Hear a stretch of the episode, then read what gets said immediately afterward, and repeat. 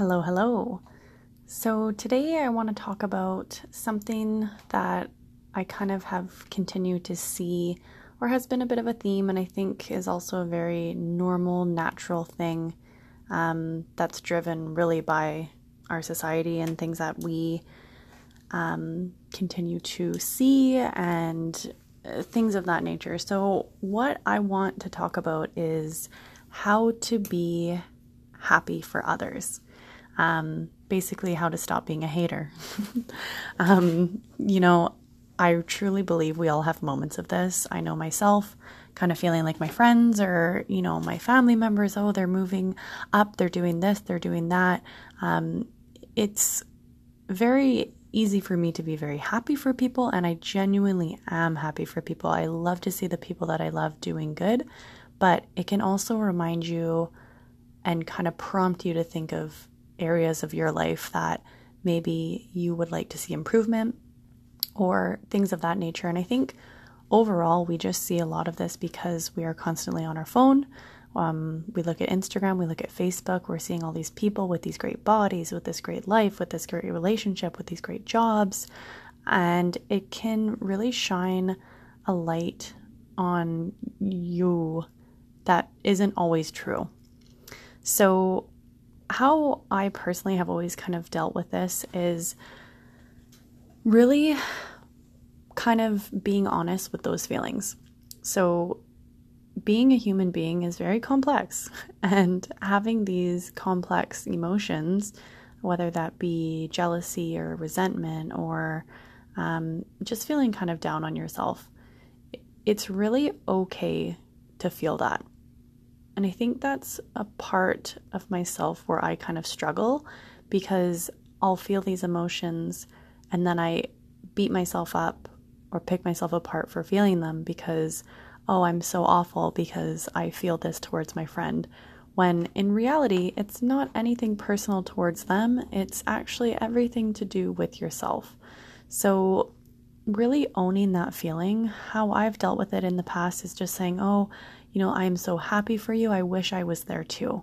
Because that also kind of communicates with the person if they're reading into your body language or your tone or your behavior.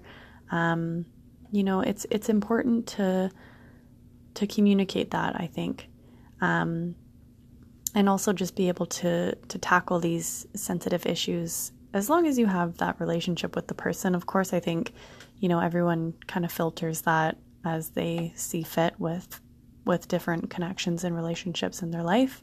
Um, but I know for me, I always felt that if I could name what I was feeling and also say it to the person, it took away a lot of its power. So for me, that's how I kind of got it to work. Um, I feel like a lot of these feelings have come up because there's a lot of people close to me right now who are, you know, moving on or moving forward or doing different things that maybe I'm not personally doing right at this moment. And that's okay. Um, a lot of my life in, you know, my career or uh, my relationships or things, they've kind of fairly been stagnant. Um, not stagnant. Things definitely move, but steady. Things have been kind of steady with, you know, some new things, but I'm also so excited and looking forward to the future because I think more things are yet to unfold.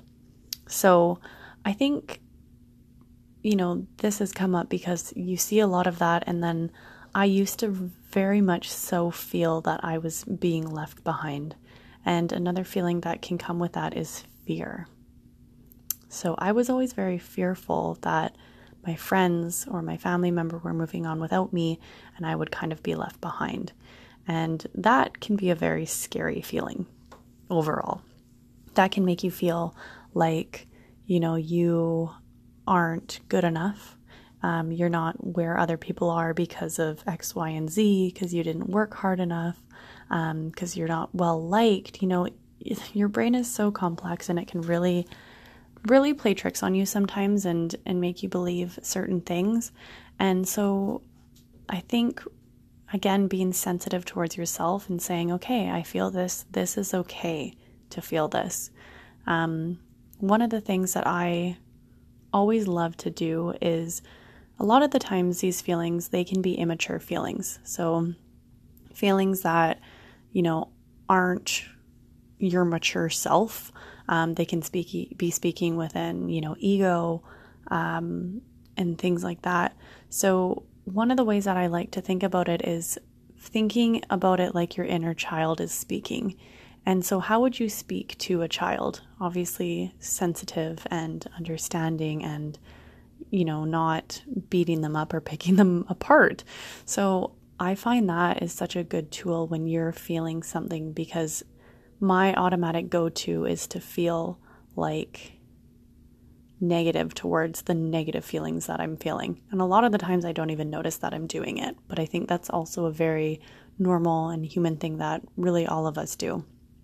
So um, that's one way I deal with it. Another thing that I like to deal with is also how to kind of be genuine. Like if you if you struggle with this and you don't know how to kind of have the attention off of you and how to genuinely be happy for other people, it can be a difficult thing. So, what I always try to do is look for opportunities to shine a spotlight on someone else. So, if there's someone else in your life that, you know, things are going good for them or they're having you know a, a great victory or they're having a moment it's it's nice to feel recognized and i found the more i did this the more i felt it back because if you can show gratitude, gratitude is such a high vibration and it really just comes back to you um, when you give it out.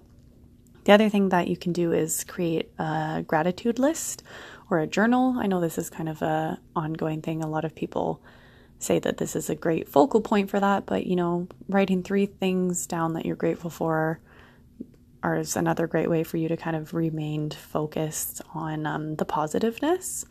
Um, and then also just, again, be aware of your jealousy. It's okay to feel that, but don't let it sabotage your relationships with others or with yourself. Because once you kind of have that feeling, other negative feelings can continue and it can lead you down a path where you're just kind of spiraling and, and not feeling great about yourself. Um, another way that you can deal with it is fake it till you make it. You know, maybe you're not feeling super pure about your feelings. It's still okay to say something gracious and and be excited for someone else, especially someone that you love. Um, you know, I'm sure people do this for you as well, and it's kind of part of of the relationship.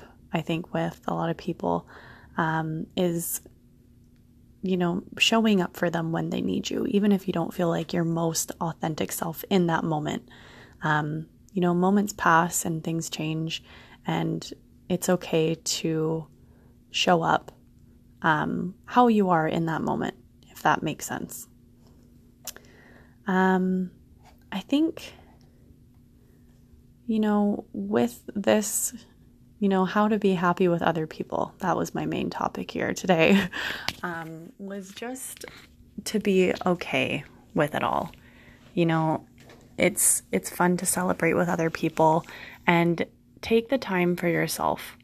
You know, you're allowed to excuse yourself from these moments and take those moments for yourself to regain your own clarity because if you don't do that, then this is just going to keep being negative and an ongoing spiral for you.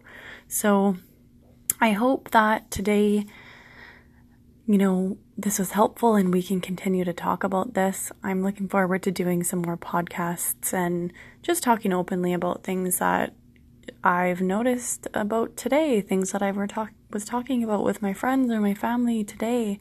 Um, it's so therapeutic for me, and I so am looking forward to the connections that I can make um, from doing this. So I hope that this was an interesting topic for you, and I hope that um, you keep listening. Thanks.